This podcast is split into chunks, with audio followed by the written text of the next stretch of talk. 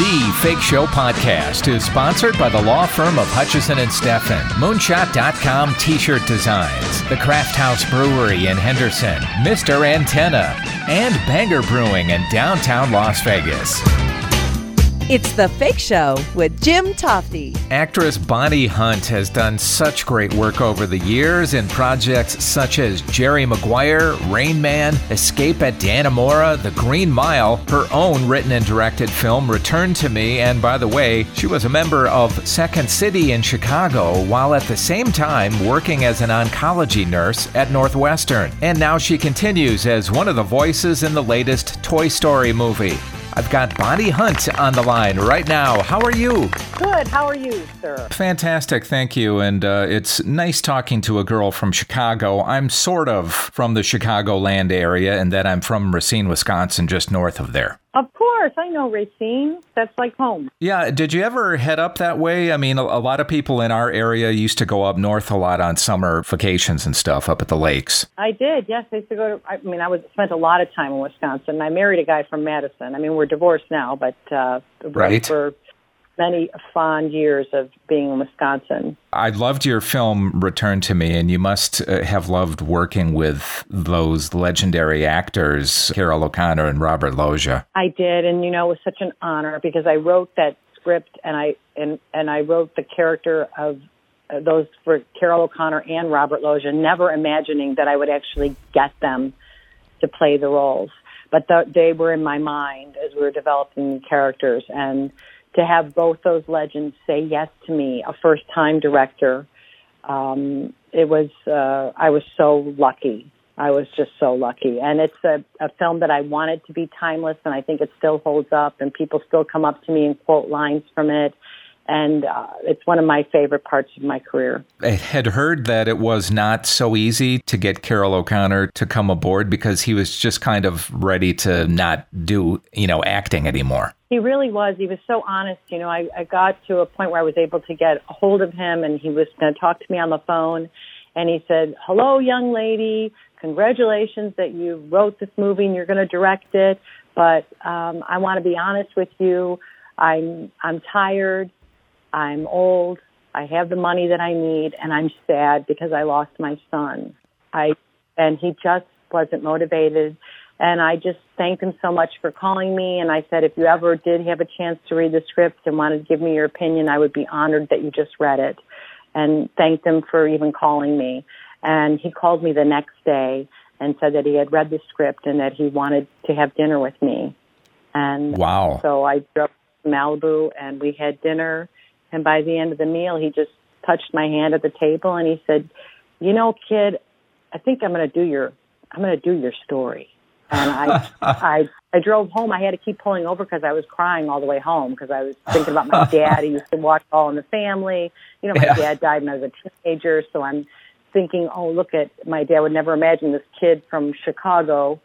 You know, growing up in the city in a blue collar family, I'm going to be directing this legend that I grew up watching on television. Oh man, that's incredible. By the way, did you see the uh, All in the Family, the updated live version they did with Woody Harrelson and and that cast? I did. Yes. What did you think? Well, I think everybody had mixed emotions about it, but I knew a lot of the people playing the roles, so I was cheering for them, and it was fun to see it. I thought it was something different, and it was interesting.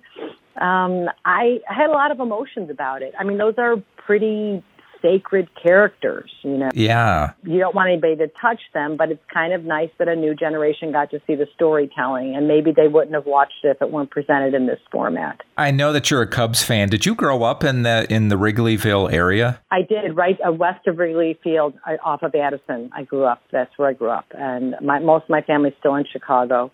So, and I still keep a place there, so I'm back and forth between Los Angeles and Chicago, and I love it. I mean, I've, you know, it's it's Wrigley Field. It was my backyard growing up, basically. I'm assuming you don't go there in the winter so much. I do all the time. Yeah, winters scare me. But then again, isn't it winter everywhere? It's freezing in LA at night now. I mean, what they consider freezing. Yeah. Chicago, the minute the minute it hits 40, everybody's wearing shorts and a t-shirt. In LA, it hits 60 and people are like it's freezing out. I know. I know. I'm I'm here in Las Vegas and when it gets to 60, people have winter coats on here. So I know I, You're I, a Wisconsin guy in Vegas. Yeah. I know. I know that you were an oncology nurse at Northwestern. Did you did you get that sort of giving back from your parents? How how did that come about? Oh, definitely from my parents. I mean, we were um, it's a long story how I stayed in nursing school and became a nurse, but I I've never fully left it. I've worked as a patient advocate for the last 25 years, and yeah. I you know to really diagnose cancer patients through their um, treatment decisions and treatment. And I you know it's all voluntary, and uh, I love it. It's always been a big part of my life but definitely it's affected the choices I make and stories that I do and everything else because, you know, I'm just so lucky in my 20s to have been with these people at the most vulnerable time of their life, facing their own mortality and see how powerful it was for them to be watching something on television and for a moment laugh or forget their pain or get lost in the story. Um, so I always wanted to do both and I was able to. I worked at Second City at night, worked at the hospital during the day so I had a lot of wonderful balance, and I think it's important the what we put out there. Second City, that must have been kind of therapy and, and, a release for you to, to do that while at the same time working as a nurse. Yeah, very thoughtful question, Jim. It, it's true. It is. It is. It was.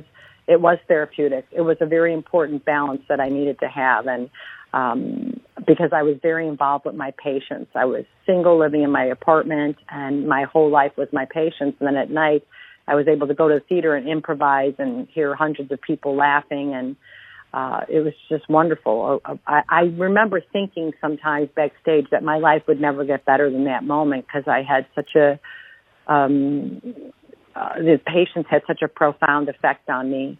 And and and seeing people laugh at night, it just was uh, a great a great balance. And I I try to emulate it. I try to keep uh, recreating it in everything that I do.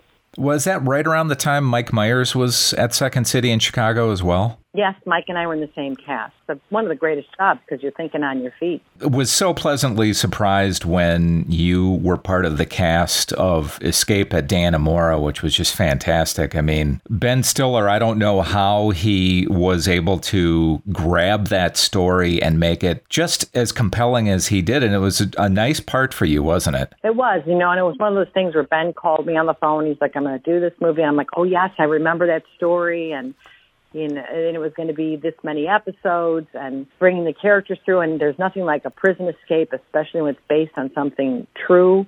And he did a great job. And people always say, "Oh, he's a, he does comedy," and it's like, yeah, well, if you do comedy that's very relatable and funny, then you can do drama that's, uh, you know, heavy and dimensional because it's much harder to make people laugh than it is to make them feel drama, I think. I seem to remember you were on maybe the final year that Johnny Carson was hosting the Tonight Show. How how great was that for you? It was so great.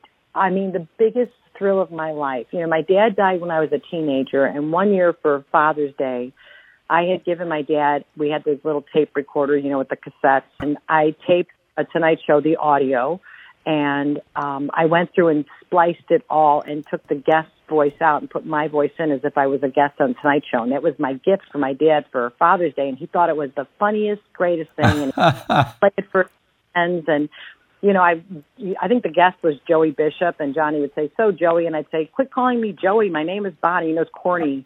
But my dad thought it was great.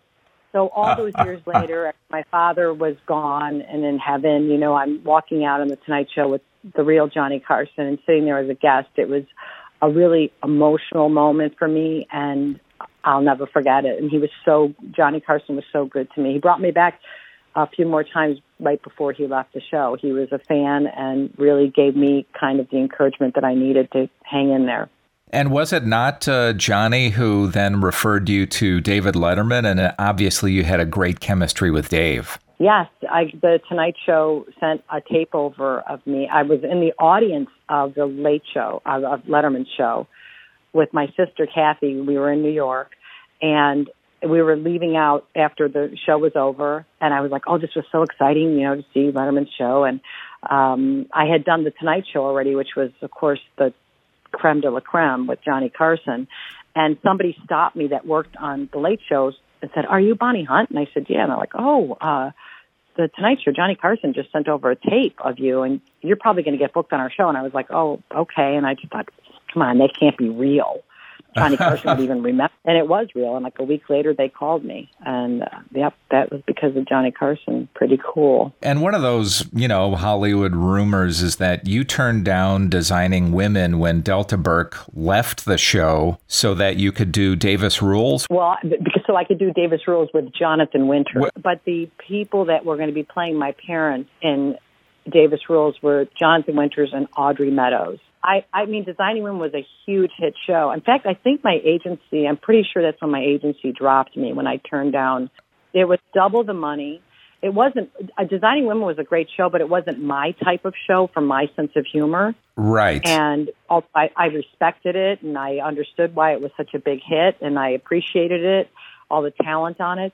But at the time, to be able to work with Jonathan Winters and Audrey Meadows, to me, I would have done that for free and I didn't have any money to begin with anyway, so it was I I knew this opportunity would be um once in a lifetime and Jonathan Winters and Audrey Meadows became very very um important in my life. They became uh dear friends. They offered me so much guidance and support and they were both in my life very much until the day they uh died and uh I'll never I'm just can never replace that gift, that's for sure. And I learned so much from them about everything. It seems like such a smart decision, but at the time you must have felt like, oh my God, I hope I'm doing the right thing here. It's interesting. I think I felt like I was, I knew I was doing the right thing for me. I didn't know what the results would be, whether it's success or failure. But because I was an oncology nurse, at that time full time. Um, that's what I did during the day, and I I think I just knew that I was going to do things that felt right for me, and that would be more important than anything else. And I, at the time, though, I got to tell you, it was a full court press for me to take Designing Women. That agent was on me saying, "You're going to be on the cover of TV Guide. They're giving you a spot to present at the Emmys. You're going to be all over the papers. This is going to be huge. You're going to be a star." And I think Jan Hooks took the job and she yeah. was on the cover of everything. She was at the Emmys, and my show was canceled. The Davis Rules was canceled like a year later, but it didn't. It it never felt like the wrong decision for me. It just never. I I it never felt wrong. Never. I just um, it felt right in my heart. There's a lot to be said for sticking to your guns, that's for sure. And and uh, the Toy Story franchise is so great. Toy Story 4 is out June 21st, I believe, is the premiere of that. And can you tell us anything about the plot? You play Dolly. I play Dolly, um, and I all the characters, of course, are dimensional, and there's the safety net of a great story, and there's an adventure, and Woody really grows and goes through um, a big change with the guidance of Bo Peep. It's uh, they really found a story to tell, and that's why there is a fourth one. Uh, they wouldn't have done it um, any other way, and it's just it's so good. I mean, kids are going to love it, and parents are going to love it. It's it's great storytelling. Can't wait. I, I, really enjoy everything you do. And I know it's unprofessional, but I have an incredible crush on you. And it was uh, an honor to talk to you, Bonnie. Oh, you just made my day. Thank you. Bonnie, great to talk to you and good luck with everything. Thank you. Have a great day. All right, you too. Bye bye. Bonnie is what I refer to as a real stand up gal. And by the way, she has done voices on a lot of great animated projects besides the Toy Story franchise. She she was one of the voices in the Cars franchise and A Bug's Life. Well, that brings us to the close of this episode of The Fake Show. I'm Jim Tofte. I'll see you back here next time. Take The Fake Show on the road by listening on SoundCloud, Stitcher, iTunes, and thefakeshow.com.